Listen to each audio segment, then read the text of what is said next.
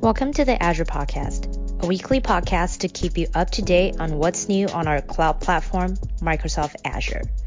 Your hosts Cynthia Kreng, Evan Basalik, Sujit D'Mello, Kendall Roden, Kale Teeter, and Russell Young discuss a different service or solution on each show, with subject matter experts to explain how to get started, how different services work, and how to make decisions in tricky scenarios.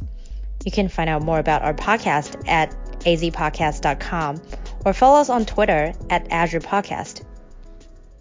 Welcome back to the Azure Podcast. Today is the 21st of April of 2022, and we are recording episode 421 about Project Flash on Azure with our special guests, Pujitha Desiraju and Sudhanshu Khurana. On teams with me, we have myself, Cynthia, Russell, and Kale. As usual, we will first go through a round of updates before we get into our special topic. Kale, do you want to kick us off? Yeah, sure. I just have two this time. Uh, the first one's about uh, Purview, which we've talked about on the podcast before. Um, so, not a hugely small thing, but it used to be called Azure Purview. It's now called Microsoft Purview. Uh, and there's a nice article up here about folks who are using it. Um, some of our partners, including the London Heathrow Airport and uh, and a couple others. And then basically what this is is bringing that into the M365 uh, compliance, you know, set of services. So for those who don't know, Purview, we have a podcast. You can go listen to it. We had some of the folks on, but it's around data governance uh, in the cloud. And um, so this is coming into the M365 portfolio to be better aligned with those things. So uh, keep an eye out for that. No, no huge feature change there. It looks like right now, other than tighter integration with M365. Um, the second piece was uh, is actually a technical article. Usually we put like announcements about you know product groups and things like that, but this one I thought was pretty cool because it was around uh, credentials in Azure and how to get rid of them. Um, so there's like two part kind of blog up here about you know, users versus machines, federated credentials, and all the kind of like options that are up there in the cloud and how to effectively use those to remove as many kind of static credentials from Azure as possible. So I thought it was a pretty nice article. It's a two parter, and we'll put the link in the show notes about it. Thank you. And Russell? Uh, yeah, just a couple from me as well. Um, just on on the Purview one, I thought that was really interesting that one, and it's it's it's it's kind of a branding thing, but it's also extending the the scope of what Purview is. So it's covering now, like you say, the Microsoft 365 compliance piece plus Azure Purview. Um, but I think they've put all together now in one governance Purview portal now as well. So you can go there. Um, so there's a Microsoft Purview governance portal for the governance side of things, and there's a Microsoft Purview compliance portal for the stuff that you would have found on Microsoft 365 E5 or um, E5 compliance in the past as well.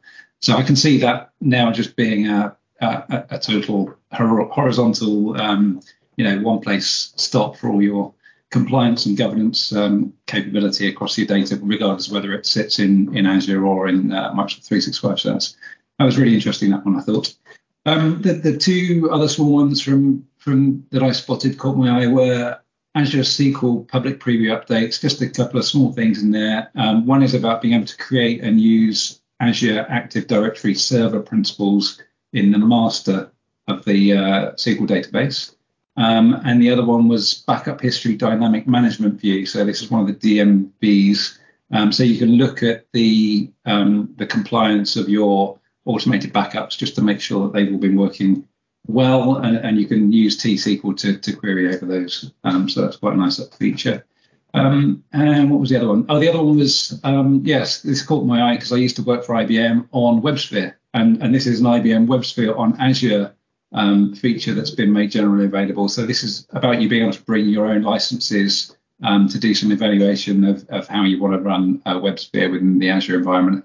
I think the uh, the link that we've got uh, takes you to a, a, document that gives you uh, three different options on on how to host, whether you want to use VMs or ARO, Azure Red, uh, uh, Redshift, or um, or Kubernetes. That's it from me. Awesome. Thank you, Russell. I also had two that I am stealing from Evan around SQL. The first one is a public preview of Azure SQL Database Hyperscale being able to reverse migrate into general purpose tier.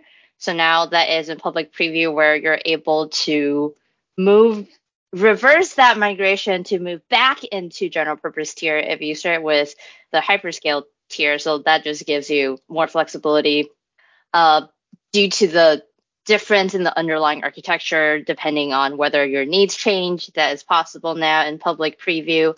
And also the general availability of zone redundancy for Azure SQL database in the general purpose tier. So I think a lot of our listeners are probably familiar with the capabilities of Azure availability zones that is now available for general purpose tier for SQL database.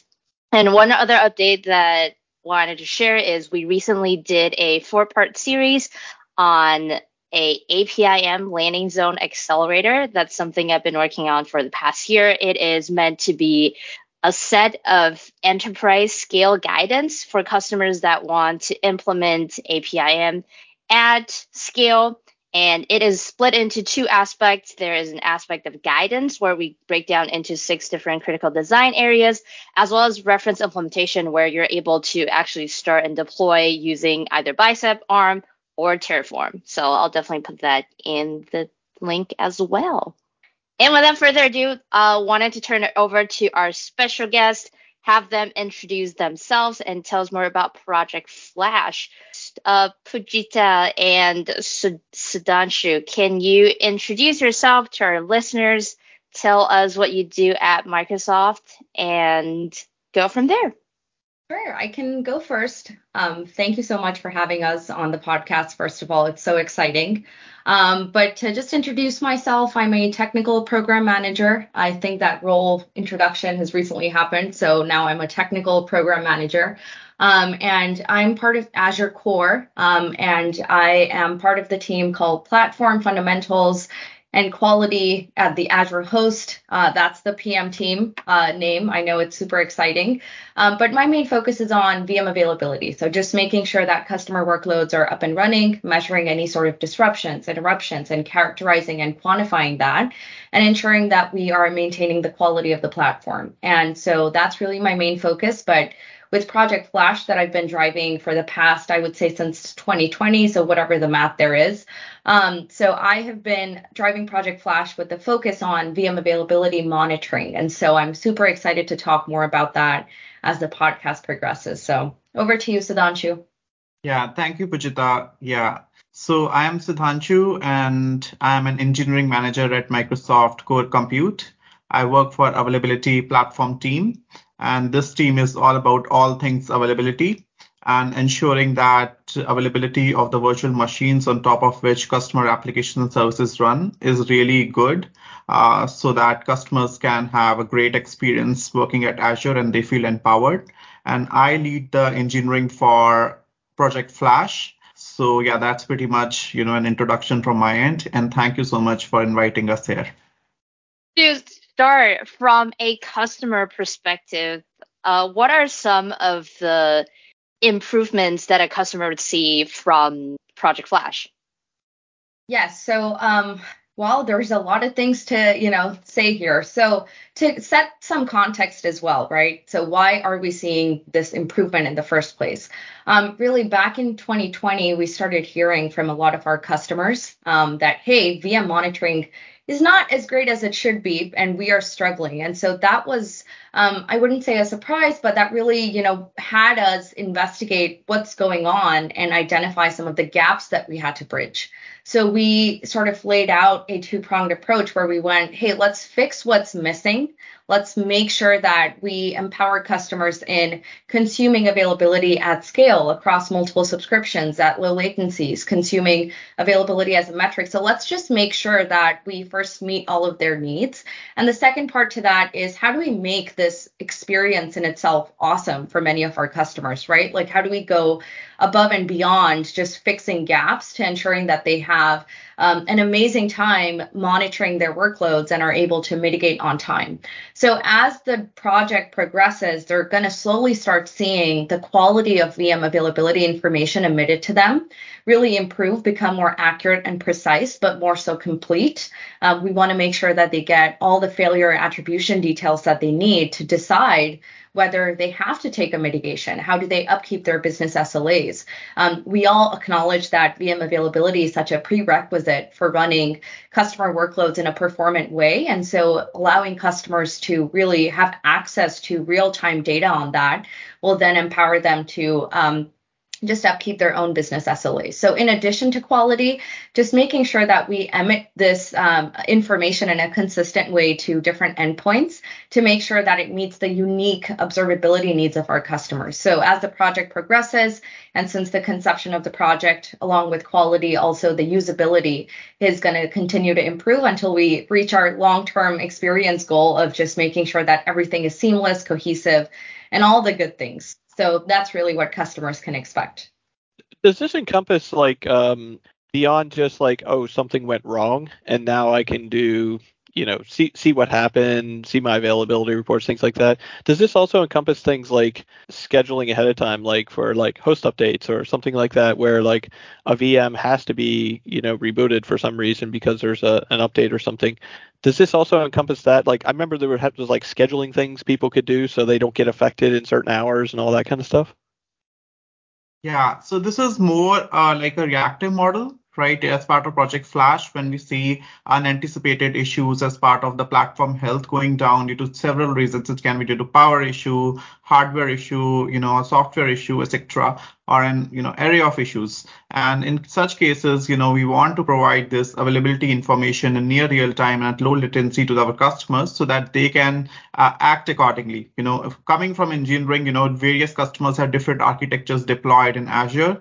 Uh, so for example, you know, if this if we provide this availability information in low latency way and in a scalable fashion, then uh, you know depending on the information they have got, they can fail over to a healthy machine, right, or a healthy host, right, which helps them um, to have a great experience and also they can basically uphold the trust and confidence for their end customers. So overall, uh, the goal is to ensure unanticipated faults are being taken care of in a good way. How do some of these efforts extend to, for instance, the PaaS services that are built on our platform as well? And how does it apply to like our internal engineering teams who are also customers of these VMs? That's a great question, right? Um, you know, when we started this project, it was just let's solve the biggest problem that we have right now in order of priority. And I think we all acknowledge that VMs are a super critical part of running your workloads on Azure. And so, with all of the multitude of gaps that we had identified, you know, as Sudhanshu had alluded earlier as well, latency of uh, disruption propagation and, um, you know, scalable consumption and all of this, that we had enough, or I should say more than enough to solve just for VMs at this point. So, our scope right now is more so focused on VM availability and how do we make that monitoring experience amazing for our IaaS customers.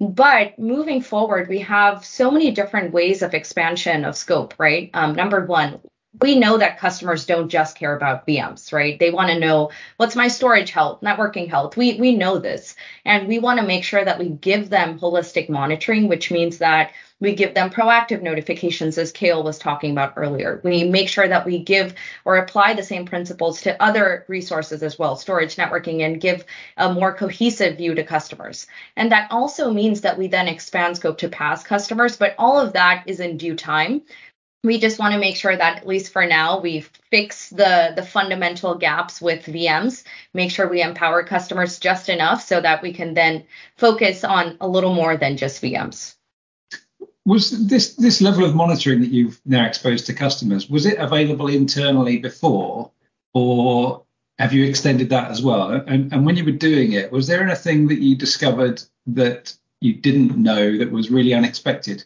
that has led you to maybe give some feedback to the engineering teams to improve something fundamental across the board in the data centers?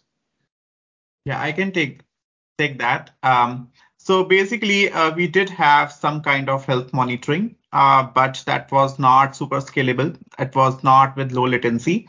And if the availability information, you know, as we mentioned, is not available or it's it's taking high latency, then it's not adding a value add to the customers, right? So on our portal, we used to we we still publish, you know, the health of the VMs, but there are some cases when this, uh, you know, publishing is delayed, right? So the intention behind this project is to provide this data uh, in a better way. And we modeled recently as a availability metric, uh, you know, to certain array of mission critical customers at Azure. And uh, we are improving the quality of the signals. We are, you know, having taken the multi uh, facet approach here so that this availability data is provided to customers um, in a in a good way so that they can you know consume it either from the portal or you know even they can have a programmatic consumption of these availability data so that it fits well into their architecture. Yeah just to dovetail on that like um, you you mentioned a few times like they could see this stuff in the portal or automated and things like that. So how do people experience what flash is bringing forward? Is it just like enhancements to like azure monitor or existing services or is it like some new dashboard or something that they should go to? So uh, that's yeah, I, will let Pujitha to answer this question. Go ahead, Sudhanshu, and then I can add on. Go ahead. Okay, okay, cool. Um, so basically, you know, uh, as I mentioned, we modeled a new metric that was not existing in our platform, which is called VM availability metric by its name. And customers can see this new metric as part of their portal, and also they can consume this pro- programmatically, you know, and take decisions accordingly. Now, this metric is really a strong signal, you know, uh, how we how we you know uh, power it up to the, our customers and how they can use it. So this is a brand new thing and uh, we aim to do you know public preview uh, you know sometime but it, we have not figured out the plan yet. But it's still available to a set of customers you know who want to consume it. Um, and also like on top of that we are integrating with different endpoints right? Today uh, for example we don't publish the the availability annotations or data to uh, Azure Resource Graph, right? And our plan is to publish that data as well so that customers can just write one query um, where they can get the availability information uh, for, you know, their thousands or ten thousands or hundred thousands of the VMs, right? And that provides a scalable channel to them. So these offerings are definitely, some of the offerings are improvements on top of what we have today, and some are brand new so that overall we cover, uh, you know, a lot of cases and uh, we want to make sure each and every customer of Azure is really happy and empowered. Yeah, I can just um, add on to that as well. So Sudhanshu has touched on some great points, um, but to step back even a little more, right? So why are we emitting to different endpoints? It was really about when we sat down with customers and said, what is it that you want to do with VM availability and how is it that you want to consume it? What was interesting was every customer obviously had different stories to share. You know, they're all so unique um, and based on differing sizes and what is it that they want to accomplish on Azure. It was quite obvious to us that monitoring is not a one size fits all solution. And we also wanted to make sure that just because of the urgency that's associated with monitoring VM availability, right? Imagine you're a customer and you don't have an idea of what the health of your workloads is. That's scary. And so that is a critical piece of infrastructure for all of our customers. And so due to the urgency that we have, we decided let's make sure to check off all of these different use cases. And so we emitted the metric because it's a time trend, right? Where you can continue to track your availability as a time series, set up metric alerts. Um, and then it's such a fundamental way as well of triggering runbooks and all of that. So that's within Azure Monitor. And then as Sudhanshu mentioned, ARG for the scale. And then we're also trying to come up with an instantaneous alerting mechanism, which is more event based. So all of this is to essentially check off these different use cases and make sure that customers are able to meet their needs. But in parallel, what I alluded to earlier as well, we understand that emitting to different endpoints and having customers go, oh, what's your use case? And now decide which endpoint is the best for you may not be the ideal experience. And so we are continuously brainstorming, hey, how do we bring all of these different solutions together? Um, and really think about what's our long-term strategy here. How do we provide a cohesive solution where it's non-redundant, unique representations of availability, but also highly discoverable so that I, as an engineering PM, don't have to be in calls with customers and go, oh, let me understand your needs and recommend solutions, right? I have to remove myself from the process. And so it's really about how do we empower customers in discovering the right solutions for them, understanding what that solution does, as well as ensuring that it's giving them high quality information in a way it's best usable by them. And so that's really the the goal as well, in addition to what Sudhanshu had mentioned. And, and you mentioned there too, just to follow on again to that, like uh, the preview bits. Uh, so it sounds like some of this stuff's in private preview.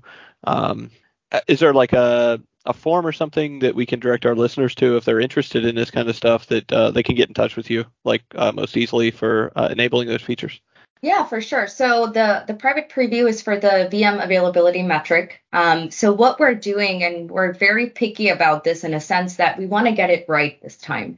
You know, we have quality issues because you know we just did a lot in a short period of time. So what we want to do with this private preview is release it um, to a small group, really iterate on the feedback and and our own infrastructure that we are really you know um, evolving at this point. Um, make sure to fold that feedback in and then slowly open it up to public preview or even a select public preview adoption. So we're trying to take it as slow as possible. So at least for now, I understand the excitement behind adopting this metric and really we understand the use case and the importance, but we want to make it right. And so we're just slowly phasing this out. So right now we're still deciding on when we want to open this up for more customers. Um, but for now it remains still closed off just because we're iterating on the feedback for customers that are newer to just starting out with IaaS workloads, how should they think about monitoring? Because you just mentioned there are a number of different ways or a number of different metrics that different customers are looking for. But if somewhere someone were to start fresh, what are areas that they should be considering? Okay, I can take that. Um, so it depends on the needs of the customers, right? What kind of applications and services they run, and definitely the cost as well. So different solutions have different cost, right? So they need to understand, you know, uh, what is the specific needs, you know, and they need to discuss, you know, their architecture internally and then come up, use our, you know, public offerings, or even if they want to onboard on some of our private offerings, uh, which are in private preview right now. So it really depends, right? Um, as Pujitha mentioned, there is no, uh, you know, one solution that can cover all the needs. So then they have to decide, you know, what is the one which really uh, fits well for their use case and uh, whether it's working well or not. And then based on the feedback and how it is going and in a data driven way, they can use multiple endpoints as of now and uh, yeah, build build good applications and you know be happy in terms of availability of those applications in terms of data consumption and you know and have their architecture well fit in there. Yeah, I can uh, piggyback on that as well. You know, we want customers to be excited about monitoring and not, you know, have that be a pain. I think that's just where we want to start off. We don't want it to be overwhelming. I think that's been a lot of feedback that we received is why is it overwhelming? And that's exactly what we don't want it to be. Um, and so we are number one trying to improve our documentation um, so that we don't have to have the customer spend a lot of time and really sieving through, okay, what is it that I need? And, you know, what can Microsoft do for me? And then really struggling there. So documentation, we're trying to make it super easy to make it obvious as to which endpoint or service is best suited to their needs. And so that's number one. Number two is just making sure that as a customer, when they're looking to onboard, you know, it's really about, you know, um, do I want more of the quick instantaneous checks or do I want the programmatic consumption via APIs, you know, REST APIs, or do I want to consume this at scale? What we notice is most customers, and usually this is what I make as a recommendation as well, you will have different needs and it will continue to evolve over time, right?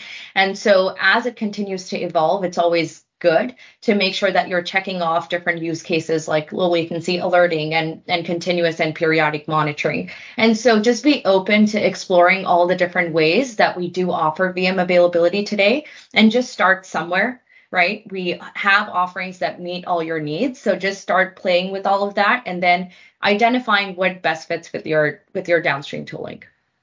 Thank you. I think that's super helpful. Really just start and find out from there because there are many options, not just for monitoring, like really across all the different services that Azure provides as well of having multiple ways to solve the same problem.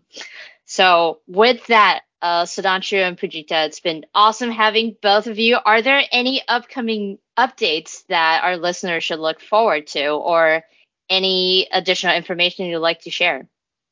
Yeah, we released a blog recently, uh, and you know, Pujitha wrote that really, really good doc. Um, and I would recommend customers, you know, to read that blog and be excited about Project Flash. And I think myself or Pujitha can share the link of that uh, blog as well in this channel.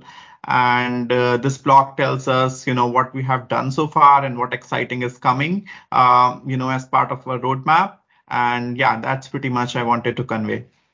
Yes, the the blog has definitely been a huge milestone for us just because we've been talking about Flash with customers for so long and getting them excited and then there's no official documentation that they can go back and say, "Hey, I had this conversation."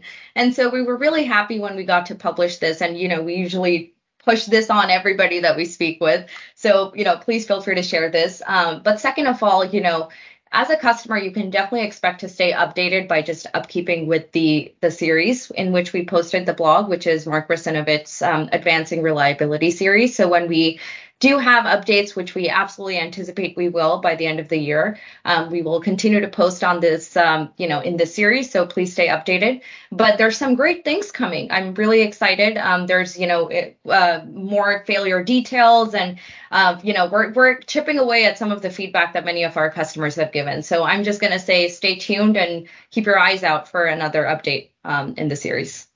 Yeah, the oh, blog's thank- really, really good. I, have had a quick look at it, and uh, and thank you. It's got loads of great detail in there. I particularly like the bit about explaining how to look into Azure Event Grid and stuff like that. That's, that's mm-hmm. the kind of thing I know. So thank you. Yes. Well, thank you both for coming on the show. It's been a pleasure, and we will see you all next time. thank you so much. Have a great day, folks. Thank you. Bye. Thank you. Thank you for listening to the show. If you have any thoughts, questions, or just want to connect, find us on Twitter at Azure Podcast.